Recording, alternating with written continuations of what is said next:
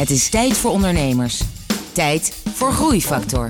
Het programma dat ondernemers beweegt, motiveert en inspireert. Hier is Kees de Jong, groeiondernemer en verbonden aan NL Groeit. Waarom je nooit een 50-50 verdeling met je compagnon moet afspreken. Waarom politici stage zouden moeten lopen in het bedrijfsleven. En hoe je je gezin tijdens zakenreizen als ultiem verkoopmiddel kan inzetten.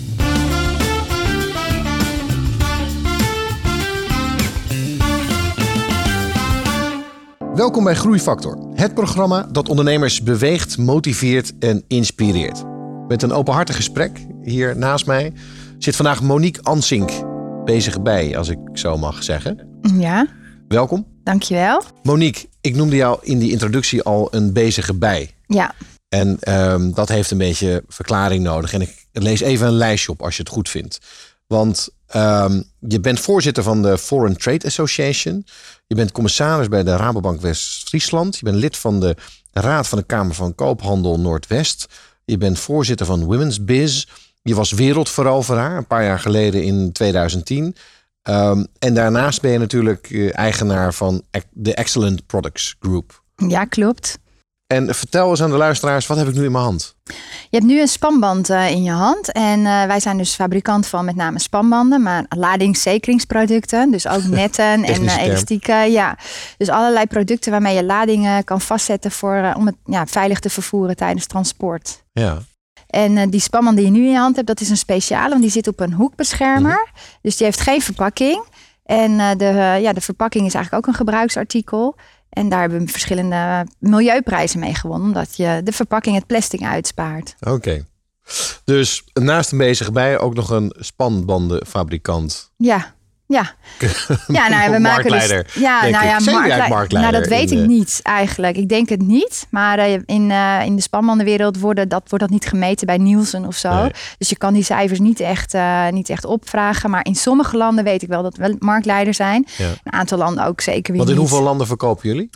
Nou, we hebben het wel eens geteld en toen was het ongeveer 24 landen. Dus ik denk dat het Ja. daar wel eh, ja, op En, en, uitkomt. en voor de duidelijkheid, jullie doen miljoenen aan, aan verkoop. Jullie hebben ongeveer 75 man in dienst. 25 in Nederland en de rest in Vietnam in, Ja. je, in je productie. Klopt. Daar gaan we het allemaal later eh, over hebben. Ik wil eigenlijk naar de oorsprong van je bedrijf. Je noemde Ja. al 1999. Wat gebeurde daar? Oh, in 1999 keek ik op teletext, want dat hadden we toen nog. En eh, toen hadden we nog niet internet. En toen zocht Voor ik een degenen die dat baan. niet weten, dat zit op je televisie. Ja, ergens. vroeger was dat dan het, eh, het nieuwtje. En eh, toen zocht ik een baan, want ik had HAO commerciële economie gedaan met international business als specialisatie. Dus ik zocht een baan waarin ik op reis kon, want dat vind ik het leukst om te doen. En toen zag ik een baan in Abbekerk, eh, dat is vlakbij Horen, waar we nu ook zitten. En daar eh, maakten ze sleepkabels en ze zochten iemand die de export kon opzetten. Dus die baan heb ik eh, gekregen en zo ben ik begonnen bij het bedrijf. Ja. Nou, na een aantal jaar wilde ik ook wel kijken hoe het bij multinational aan, toe ging. Dus een groot bedrijf met collega's, veel collega's. En ook een product wat je dan op televisie ziet met reclame. Dat leek me interessant. En toen ben ik bij Nestlé begonnen.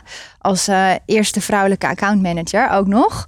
En, Maar, eh, maar het verschil, dat eerste bedrijf was Ja. natuurlijk een soort van hè, bedrijf om de hoek. Ja. sleepkabels en noem maar op. Ja. En Nestlé is een super professioneel, strak, internationale organisatie. Ja, nou dat wilde ik ook. Ik wilde daar dat gewoon meemaken. Ik wilde weten hoe dat eh, aan toe ging. Ik wilde weten of ik daar ook ja, zeg maar in kon groeien en kon leren. Nou, dat was ook wel zo. Maar ik had altijd eh, contact met de eigenaar van de sleepkabels. En op een dag vertelde hij dat hij het bedrijf wilde verkopen. En dat was in eh, 1999. En toen dacht ik, ja, het is natuurlijk wel een heel klein bedrijf. Zeker als je het vergelijkt met Nestlé. Hoe groot was het toen? Eh, ja, we maakten alleen maar sleepkabels. Ik weet het eigenlijk niet eens meer precies. Maar eh, zeg maar, eh, in, toen deden we ook nog in gulden. Dus dan moet ik nog even goed Ah, ja. nadenken hoeveel dat dan was. Maar heel klein. Ja. Met misschien 10, 15 eh, medewerkers van productie en, en verkoop en, ehm, en administratie. Ja. Dus, ehm, maar ja, ik, wilde, ik dacht, nou, misschien kan ik het wel kopen. Want het, ik miste bij Nestlé wel het reizen. Want dat is natuurlijk een landenorganisatie. En zeker in verkoop, dan, eh, dan kom je niet zo ver dan eh na een keer een cursus in Zwitserland. En eh, een be- fabrieksbezoek in Frankrijk. Dus ehm, ik wilde het graag kopen. En, maar dat, ik kon niet betalen, maar ik kon wel de helft betalen. En de toenmalige eigenaar zei, nou als jij erbij komt, dan hou ik het ook nog wel een tijdje vol. Dus toen hebben we een 50-50 partnership eh, zijn we aangegaan. Oké, maar, maar jij werkte bij Nestlé, je Ja. oude baas belde. Gekke vraag, maar, maar hoe kan je dan de helft van zo'n bedrijf eh, betalen? Was dat, had je dat geleend, Friends, Fools and Family? Of had je nog een Eh, potje? Of verdiende je gewoon heel goed bij Nestlé? Nou, één, ik verdiende heel goed bij Nestlé, dat ook. Ik spaarde. Ik hield altijd wel heel erg van sparen. Ik had ook een erfenis gekregen van een oma, die was overleden. En die had ik belegd in aandelen. En toen der tijd, als je terugkijkt, toen heb ik zoveel geld verdiend met die aandelentransacties. Ik weet nog met Koninklijke Shell en ING, dat waren echt toppers. Ja. En eh, nou, goed gespaard. Dus ik heb dat ingelegd en ik heb ehm, ook nog een deel geleend. Ja, En toen was jij mede-eigenaar, want je kocht 50% Ja. van eerst. ja, Vervolgens zat je met je oude baas eigenlijk op kantoor. Je was nu mede-eigenaar. ja. Wat gebeurde daar die eerste dag? Ehm, nou, ik dacht gelijk van oké, wat ik bij Nestlé heb geleerd, ga ik in de praktijk brengen. En dat was, de Nestlé-filosofie is, als je toch bij de klant komt, kan je beter met meer producten bij de klant komen. Want je zit toch al aan tafel. Dus bij Nestlé verkocht ik eh, KitKat, eh, chocola, eh, melkproducten, eh, kinderproducten, diervoeding, koffie, magie. Nou, de hele reutemeteut. Dus ik dacht, wat, wat ze daar kunnen, kunnen wij natuurlijk ook. Dus ik ben gewoon gaan kijken, wat voor producten worden er verkocht in de winkels naast de sleepkabels. Nou, en dat waren bijvoorbeeld gevarendriehoeken, verbandtrommels, En, en startkabels. wie waren jullie winkels? Waren dat De ook winkels, benzinestations? benzinestations, Halfords bijvoorbeeld in, de Ne- in Nederland. En ehm, Gamma, Praxis en van die auto-accessoire winkels die je hebt. eh, overal en ergens. Brezan, nou dat soort eh, bedrijven. Dus in de schap gekeken, wat ligt er nou naast een sleepkabel? En eh, naast al die andere producten die ik net noemde, lagen er ook spanbanden. En daar was niet echt een merk, daar was niet echt een concept. Toen dacht ik, nou, die spanbanden, daar eh, zie ik wel brood in. Dus toen zijn we in 1999 gelijk al begonnen met het, ja, het uitzoeken van die markt. En wie zijn de aanbieders en wat kunnen wij daar voor rol in vervullen. En eh, toen hebben we het hele concept eh, op poten gezet. In 1999, 50% eigenaar. En jij dacht, oké, nu moeten we het assorti- assortiment gaan verbreden Ja. om groei te creëren. Ja. En je kwam uit op spanbanden. Ja, klopt. Ja, gewoon door, door simpelweg marktonderzoek te doen wat je leert op school. Eigenlijk wat ik had geleerd op school en wat Ah, ik gezien had bij. Nestlé. Ja, gewoon echt simpel marktonderzoek. En wat ik dan ook heel vaak meegeef aan anderen die daarmee willen beginnen. Wij deden al export toen de tijd. Eh, ja, ga ook gewoon echt op reis. Dus ik ben, ben echt in, de- in het vliegtuig gestapt, in de taxi en tot vervelens toe. Want het is echt heel rottig werk. Winkel in, winkel uit, winkel in, winkel uit. Foto's maken, monsters kopen, meenemen om te kijken wie zijn nou de concurrenten. Wat voor kleuren zijn er, wat voor prijsstelling. En dat deed Ja. je niet in Nederland, maar dus ook in het buitenland. Ook in het buitenland, ja. Want ik wilde natuurlijk wel een concept neerzetten wat we gelijk overal konden verkopen. Wat we zo bij de klanten eigenlijk naar binnen konden schuiven. Ja, en dat is best goed gelukt. En eh, wat gaf die informatie nog meer voor inzicht? Eh, die, dat is zo'n marktonderzoek. Ja? Kleuren of Ja, bepaalde kleuren. dingen? Of Ja, in ja. Duitsland dat het heel anders werkt dan... Ja, in elk land werkt het anders. En ik hoor ook heel vaak vragen van, nou, hoe doe je dat nou, die export? Nou, het eerste wat je gewoon moet doen is toch gewoon naar die markt toe. Je moet er echt naartoe. Je moet de winkels in, je moet voelen, proeven, ruiken. Prijsstellingen. In elk land zijn de prijzen anders. En ze hebben natuurlijk ook al andere BTW. Toen de tijd hadden we nog overal verschillende valuta. Natuurlijk, nu is het in Europa wat makkelijker. Maar ook kleurstelling. Wij zijn ook een keer eh, in de fout gegaan in Polen. Had ik toch niet goed genoeg opgelet. En wij komen daar aan met een eh, rode spanband. En uiteindelijk is dat helemaal geen goede kleur. Dat staat voor slap in Polen. En die willen juist geel. Dus ja, dan zit je gewoon totaal fout. En dan verkoopt het gewoon echt niet. Dus zulke domme fouten kan je maken als je het niet goed onderzoekt. Wauw, wat, wat een leuk voorbeeld. Ja, nou, dat is echt waar. Ja, zo, zo maak je wel, wel vaker dat soort eh, dingen mee. En wij denken in Nederland, nou, wij gebruiken een spanband op deze manier. Maar in sommige landen hebben ze weer andere soorten haken. Ja, dat wordt te technisch. Maar je moet gewoon goed kijken in elk land. Wat is er nou, wat, wat is daar op de markt en waar is de consument aan gewend? Ja. En daar moet je je toch aan aanpassen. Want als je klein bent zoals wij, heb je eh, geen mogelijkheden om televisiereclame te maken of heel veel aandacht te trekken, waardoor je zo, zoiets kan veranderen. Dus eh, die illusie moet je niet hebben. Dus jij kwam met jouw eh, nieuwe plan, nieuwe spanbanden, jouw, jouw marktontwikkeling eh, plan. En eh, vervolgens kwam je ook bij al je bestaande afnemers. Ja. En wat, wat zeiden zij van een jonge dame die opeens weer met... hoe werd je ontvangen? Nou ja, dat is dus ook wel een, uh, een tip voor heel veel andere ondernemers. Als je wil uitbreiden, is dat toch wel de snelste manier om te groeien. Dat je gewoon bij je bestaande klanten langs gaat met een concept wat ze al ergens anders kopen. Want uh, dan zie je toch het voordeel van schaalvergroting. Als ze dus al die producten bij één adres kunnen kopen, geeft dat voor hun ook uh, voordeel. Ze kunnen meer bonuskorting vragen bijvoorbeeld, maar je hoeft maar één rekening te sturen. Het is één vrachtwagen aan de deur voor laden en lossen. Dus heel veel klanten waren daar heel erg van gecharmeerd. En die zijn dus heel snel die overstap gaan maken.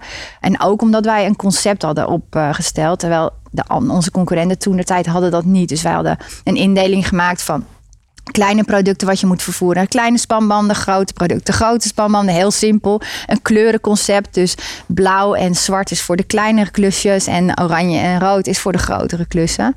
Die rode ging dus niet zo goed in nee. Polen. Maar dus we hadden echt wel een, een, een goed, goed concept bedacht. Wat bij heel veel aansloeg. En de meeste van onze bestaande klanten, die gingen eigenlijk gelijk met ons mee. Dus die, ja. dat was een verdubbeling eigenlijk van de omzet in een paar jaar tijd. Dus de spanbandenindustrie, die kon wel geprofessionaliseerd worden, begrijp ik. Ja, ja, maar daar kom je dus ook achter als je goed gefundeerd marktonderzoek doet, als voordat je een product gaat introduceren. En dat zie je heel vaak niet gebeuren. En dat was er wel ingedrild door uh, Nestlé bij mij. Ja. En eh, die deden dat ook. Die, uh, die deden het zelfs van uh, ja, productintroductie helemaal met panels en met, met klanten. Hè, dat werd helemaal Voordat mijn het eerste markt... bedrijf was een, of is een marktonderzoekbureau. Oh, dus, ja. dus, ik word heel blij van, oh. van dit verhaal. Oh, leuk. Maar tegenwoordig zit het wel een beetje in dat lean startup. Hè? Dat, Ja. dat leren ze wel, dat je in ieder geval naar klanten moet gaan om te kijken of het allemaal wel aansluit. En, Ja, Maar het is inderdaad een, eh, een onderschat, eh, onderschat iets. ja, ja, maar het levert ontzettend veel op. Het is, kost heel veel tijd in het begin, maar later heb je er heel veel profijt van. En heel veel mensen slaan het over, maar die gaan dan later eh, ja, op hun neus, omdat het dan niet aanslaat. Of ja, en niet en de goed productie, dat, dat deden jullie ehm, in, bij Hoorn. Ja, En dat heb je daarna verplaatst. Want het, het werd te groot, te veel of te? Nee, zo, zo was het niet. We hebben, de sleepkabels werden altijd al geproduceerd in Nederland. Maar toen we met de spanbanden gingen beginnen, zag ik al dat het prijsniveau op zo'n danig niveau was dat we dat in Nederland nooit konden produceren. Dus in het, toen we in 1999 begonnen, heb ik een partner gezocht eh, die eh, in Azië die voor ons die productie kon opstarten. Maar eh, na verloop van tijd merkte ik dat sowieso door de globalisering dat veel eh, ondernemers, zeg maar retailers, eigen vestigingen gingen opzetten in Azië voor de, voor de inkoop. Dus eigen sourcing offices. En ehm, dus dat was het eerste probleem wat we meemaakten. En het tweede probleem was eh, dat deze producten die zijn allemaal onderdeel van de weg. Die, je moet over de weg, je moet, het moet veilig zijn. Want stel je voor dat er een lading afvalt door een slechte spanband en je rijdt er maar net achter. Er kunnen ernstige ongelukken mee gebeuren. Dus die producten voldoen aan allerlei normen. En dat kreeg ik ook niet zo heel goed eh, voor elkaar in, eh, in Azië om die altijd maar consistent aan die normen te voldoen. Dus uiteindelijk eh, die globalisering en die veiligheid hebben mij gebracht van ik moet een eigen fabriek beginnen. Ho Chi Minh werd het, of in ieder geval Ja. Vietnam. En, en waar begin je dan? Lokale ambassade of Kamer van Koophandel? Of zoek je dan een partner? Je moet een- Ja, nou, ik kwam natuurlijk al vanaf ongeveer 1999, 2000 in Azië. Dus in Azië is het wel zo dat je, je moet vrienden maken. Hè? Dan zeg ik Ja, even vrienden tussen zien. aanhalingstekens. Dus je moet veel uit eten, happy hour, karaoke. En dan heb je een soort eh, een netwerkje van mensen. En in Azië, iedereen kent wel weer iemand. Dus als ik dan zeg, goh, ken je iemand in Vietnam? Ja, dan kennen ze wel weer een broer, een zus, een neef, een oom, een tante. En zo kom je eigenlijk tot degene die je moet hebben. En uiteindelijk vond ik Miss Toa, Miss Toa. En daar werk ik nog steeds mee. En zij heeft 10% van de aandelen in Vietnam. Want toen de tijd kon ik niet starten als buitenlander. Dus ik kon niet Moet een investeren. lokale- Ja, moest ik lokaal. Ja, nu niet meer hoor, maar toen in 2010 wel. En ons hoogtepunt was dat we het contract met elkaar ondertekenden in bijzijn van Willem, Alexander en Maxima. Want die waren daar. En ik was toen ook mee met een eh, handelsmissie. Wow. En dat kan ik ook iedereen aanraden om mee te gaan met een handelsmissie. Het is echt een van de top 10 belevenissen van mijn leven, die handelsmissie. En eh, ja, het in bijzijn van eh, Maxima en Alexander hebben we toen eh, het contract met elkaar ondertekend, de samenwerking. Nou ja, en we zijn nog steeds bij elkaar, dus het was een goede, goede keus. Ja. Ehm, Monique, toen jij in 1999 begon, ben jij eigenlijk tot en met 2007, 2008 samen met die compagnon heb je aan het bedrijf gebouwd. Hoe is dat toen bevallen? Wat, of wat viel tegen eigenlijk? Nou, allereerst heb ik in 1999 de fout gemaakt achteraf om op 50-50 basis uh, het bedrijf te kopen. En toen de tijd zag ik daar ook helemaal geen gevaar in. Maar nu zal ik het iedereen afraden. Waarom? Als je een uh, verschil van inzicht hebt, ja, dan heb je een padstelling. Want je hebt, eh, als je met z'n drieën bent, kunnen er altijd twee voor zijn en één tegen. Maar met ja. z'n tweeën is het één voor, één tegen. Ja, wat doe je dan? En um, ik was natuurlijk jonger, dus ik wilde heel graag uh, investeren in het bedrijf en alle winst terug in het bedrijf. En mijn compagnon was wat ouder, dus je had zoiets, hoezo de winst terug in het bedrijf? We gaan de winst naar onszelf halen en iets rustiger aan met die groei, iets rustiger aan met die investeringen en ja, met al die plannen. Ja, en dat, dat voelde voor mij als een rem. En um, ja, dus daar groei je dan al een beetje uit elkaar. Maar uiteindelijk zijn we toch gewoon goed doorgekomen. En het bedrijf is natuurlijk in die tijden, en toen was het ook een enorme economische groei, dus daar hebben we ook van geprofiteerd, alleen maar gegroeid. Maar in 2007, 2008 gaf hij dus aan, ja, ik ga, ga ermee stoppen. En, ging met pensioen. Ja, hij ging met pensioen wel. Hij was, hij was nog wel iets jonger dan normale pensioengerechtigde leeftijd, maar oké. Okay. hij kon het niet meer bijhouden ook. Nou, ik weet niet. Ja, nee, uiteindelijk, ja, misschien is dat wel een reden geweest dat je toch een beetje uit elkaar groeit qua ambitieniveau. Dat is wel zo. Dus daar moet je op letten als je een bedrijf, als je inkoopt in een bedrijf, zit je één op hetzelfde ambitieniveau. En twee, wat doe je als je een padstelling hebt? Wie haal je erbij en hoe gaat dat in zijn werk? En um, dus we hadden een aantal van die padstellingen. En dus ja, dat heeft ertoe geresulteerd dat we uit elkaar zijn gegaan. Maar in het contract hadden we dus niet opgeschreven het contract van de aandelenoverdracht. Uh, wel voor de tweede fase hoe de berekening van uh, de winst, uh, de uitkoopsom zou zijn. Dat hadden we allemaal vastgelegd. Dus daar was geen, geen discussie over. Alleen de discussie ging over wanneer zou hij eruit zijn gegaan. Uh, wat was het idee? Was het de pensioensgerechtigde leeftijd of eerder? En als het eerder zou zijn, moest dan die periode van uh, het eruit gaan tot de pensioengerechtigde leeftijd ook nog gecompenseerd worden. Nou, dat is uiteindelijk de discussie geweest. Want er was geen einddatum in het contract gezet. Dus achteraf was het contract uh, niet volledig. Maar je kan natuurlijk van tevoren ook niet altijd alles bedenken wat je gaat overkomen. Maar doordat het contract niet volledig was op dat punt, hebben we daar heel veel gedoe over gehad. En uiteindelijk zijn er advocaten aan te pas gekomen om te beoordelen. En dat wil ik iedereen uh, meegeven: van als je in een conflict situatie komt, probeer te vermijden dat er advocaten bij komen. Want ineens werd je, werden wij als vijanden tegenover elkaar gezet. En uh, ja, de advocaten gaan natuurlijk zoeken naar allerlei redenen om maar gelijk te krijgen. Ja, en advocaten doen alles op basis van wantrouwen. Ja, ja. precies. En dat, wij wij, wij, wij, hadden eigenlijk geen wantrouwen met elkaar. We hadden alleen een issue met elkaar waar we er niet uitkwamen. En dat was natuurlijk ook lastig. Als je begint met een overname en je doet 50-50, dan sta je altijd in een padstelling. Dus ja, je hebt, uh, er is nooit eentje die kan zeggen: ik ga. Dus eigenlijk al ja, de weeffout. Ja, ja, de weeffout. Die, maar ja, ik hoor heel veel bedrijven die op basis van 50-50 starten. Ja. Maar uh, uit de cijfers blijkt dat ook heel veel bedrijven daarop stuk gaan. Dus eigenlijk zou je het vanuit rechtswegen moeten verbieden dat je 50-50 partnership eh, hebt. Nou ja, er is veel, veel werk voor advocaten, ja. komt daaruit voort. Maar, maar je was zelfs bij de ondernemerskamer is het gekomen. Ja, uiteindelijk is het bij de ondernemerskamer terechtgekomen dat het echt zo'n vraagstuk is van ja, hoe ga, hoe ga je daarmee om? En um, daar moet een rechter over oordelen. En daar kan niet een normale rechter over oordelen, maar de ondernemerskamer moet erover oordelen. Nou, die kon er eigenlijk ook geen uitspraak over doen, want er was verder geen jurisprudentie van of uh, geen uh, regels waren in de wet opgesteld. Dus die heb, heeft uiteindelijk uh, verplicht een mediator ons toegewezen. Okay. En uiteindelijk zijn we er dan ook wel uitgekomen. Maar het was een hele. Ben je er een beetje gunstig uitgekomen of viel het tegen?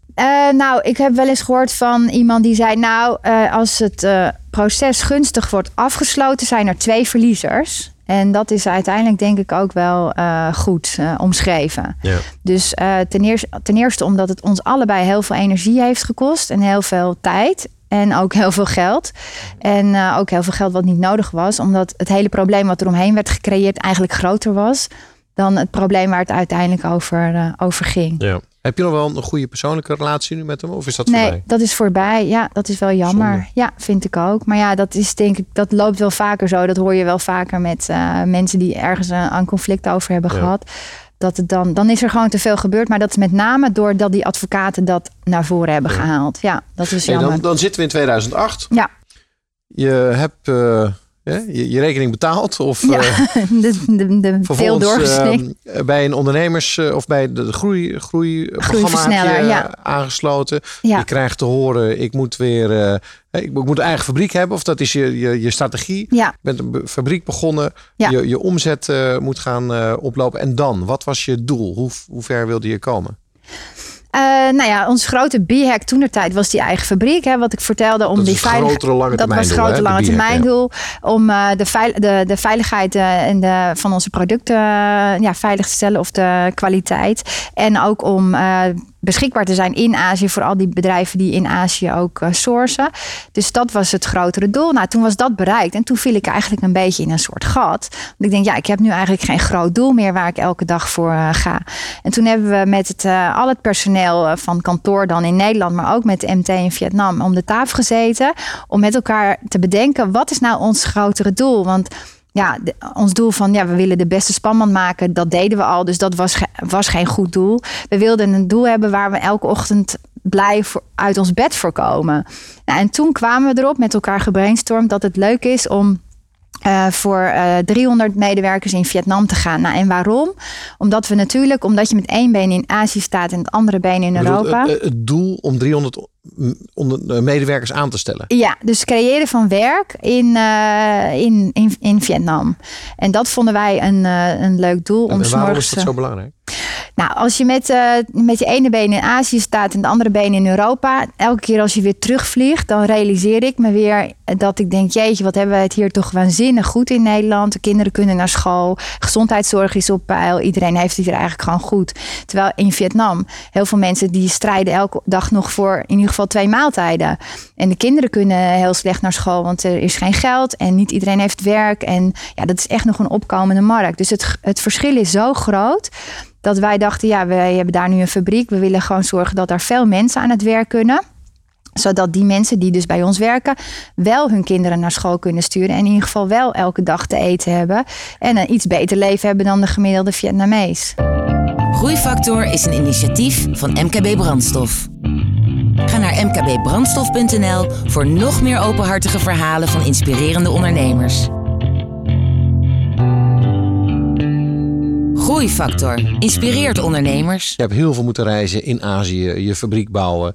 Eh, en nog steeds eh, moet je langs de verschillende grote klanten. En je hebt ook een gezin. Hoe, hoe combineer je dat? Nou ja, ten eerste vind ik reizen ontzettend leuk. Dus voor mij is het eigenlijk nooit een moeten. Maar ik vind het altijd weer heerlijk als ik op reis eh, kan. En ook alles wat je daarbij beleeft vind ik ontzettend leuk. Ik moet eerlijk bekennen dat ik reizen voor mijn werk leuker vind dan op vakantie. Want dan, oh ja, op vakantie dan ben je een toerist. Terwijl als je reist voor je werk, dan word je overal uitgenodigd. Je maakt veel meer mee dan, eh, dan dat ik op vakantie meemaak. Dus ik vind het eh, helemaal geen must. Ik vind het leuk. En waar mogelijk neem ik ook het gezin mee. Dus Oké. afgelopen herfstvakantie. Toen zijn we naar Engeland geweest, want ik moest een aantal Engelse klanten bezoeken. Wij hadden ook een Engelse verkoper in dienst, maar die heeft helaas anderhalf jaar geleden een hersenbloeding gekregen. Dus ik neem nu tijdelijk de Engelse markt eh, zelf even over, totdat we weer een goede verkoper voor de Engelse markt hebben gevonden. Dus ik had eh, vijf afspraken. En dan eh, ben, ga ik 's morgens naar de klant. En nou, als ik terugkom, ga, dan wordt het gezin een beetje zo wakker. En dan gaan we leuke dingen doen.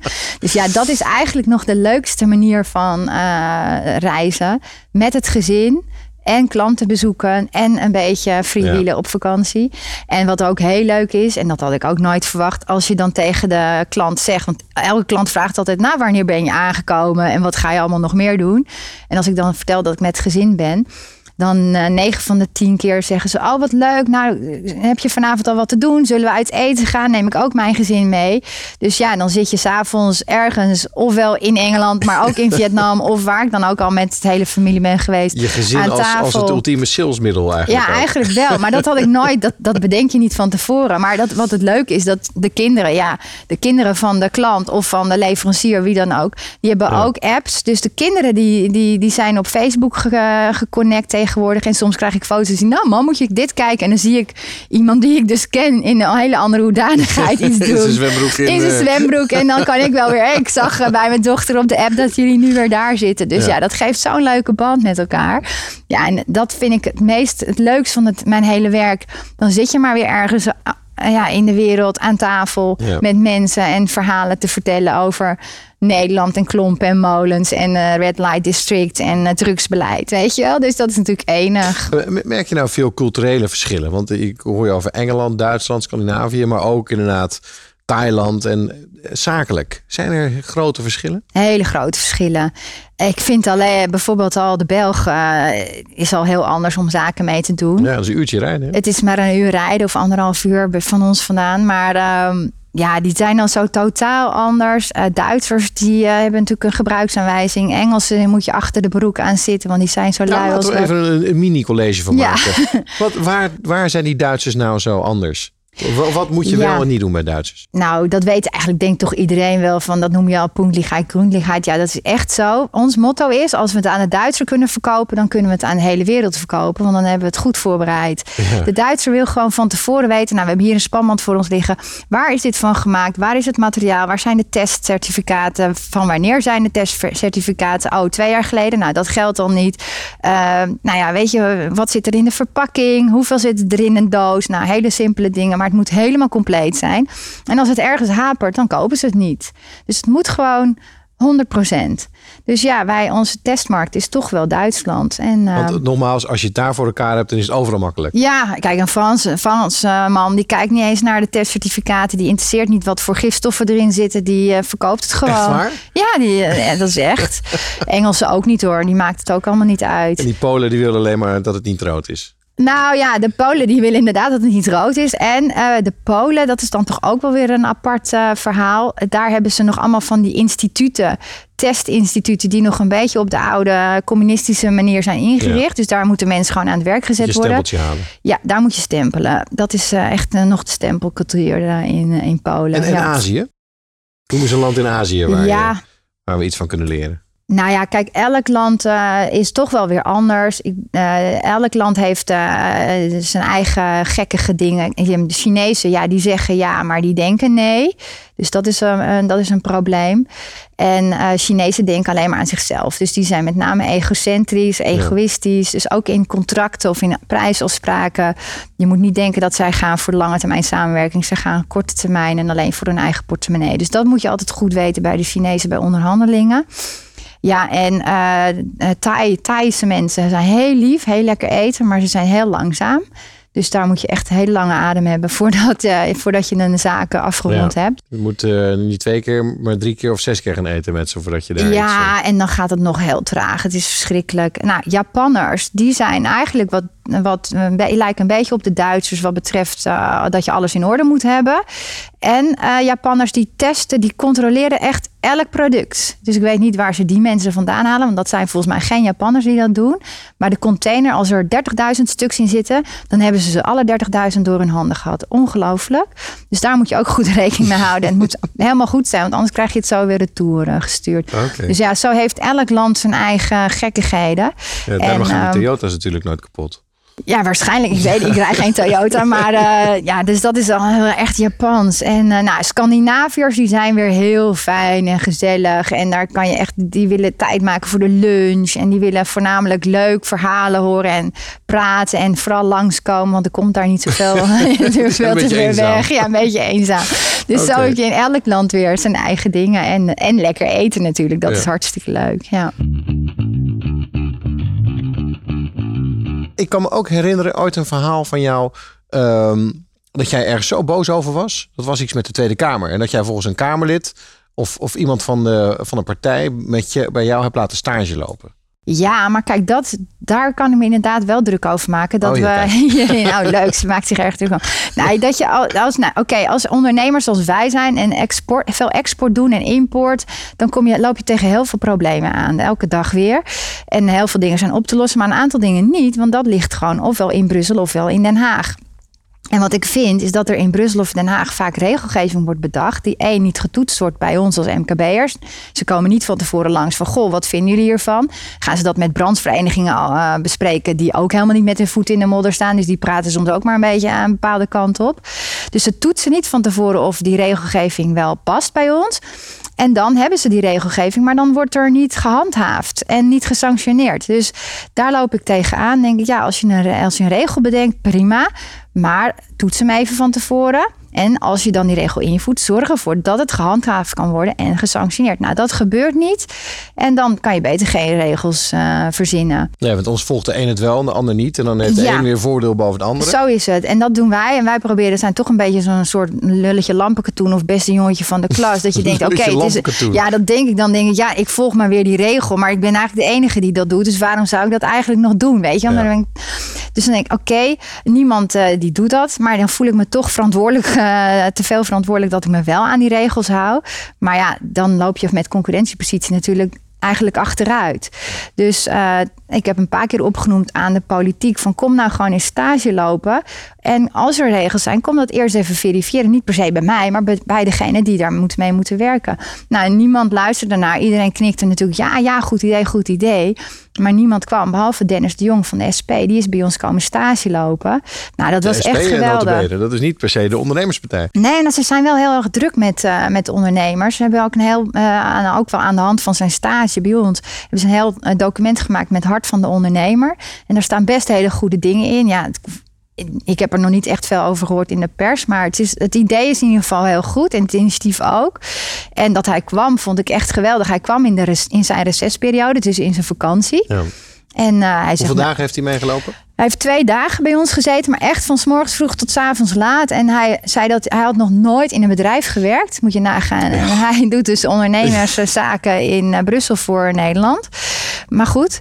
Um, en al die dingen die ik heb opgenoemd, zeiden ja, dit is inderdaad, wat is dit raar geregeld? En waarom is dat zo geregeld? En waar, waarom is er geen sanctie? Nou, heel veel sanctie ligt bijvoorbeeld bij de Voedsel- en Warenautoriteit. Maar ja, die hebben geen tijd en die zijn al bijna eh, wegbezuinigd. Dus ja, mijn roep... Zou, zou, zou, dit geen wet moeten worden?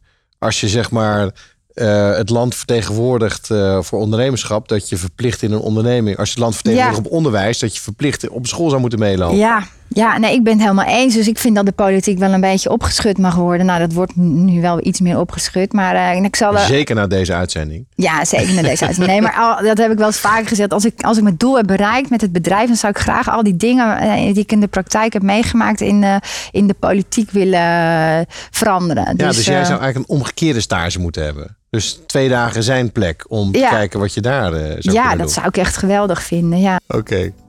Je bent uh, enorm sprankelende ondernemer. En wat mij betreft word jij de volgende minister. Nou, misschien niet de volgende. Nou, nee, dat denk ik. Dat Over ga ik niet 15 jaar dat je een mooie politieke rol hebt. om voornamelijk ook de belangen van die ondernemers ook verder uh, ja. te vertegenwoordigen. Dat lijkt, uh, dat lijkt me fantastisch. Nou, ik ga mijn best, beste voor doen. Ja. Monique, ik wil je bedanken voor dit gesprek. Graag gedaan. Allemaal bedankt voor het luisteren naar Groeifactor. Een fijne dag verder en graag tot een volgende aflevering van Groeifactor.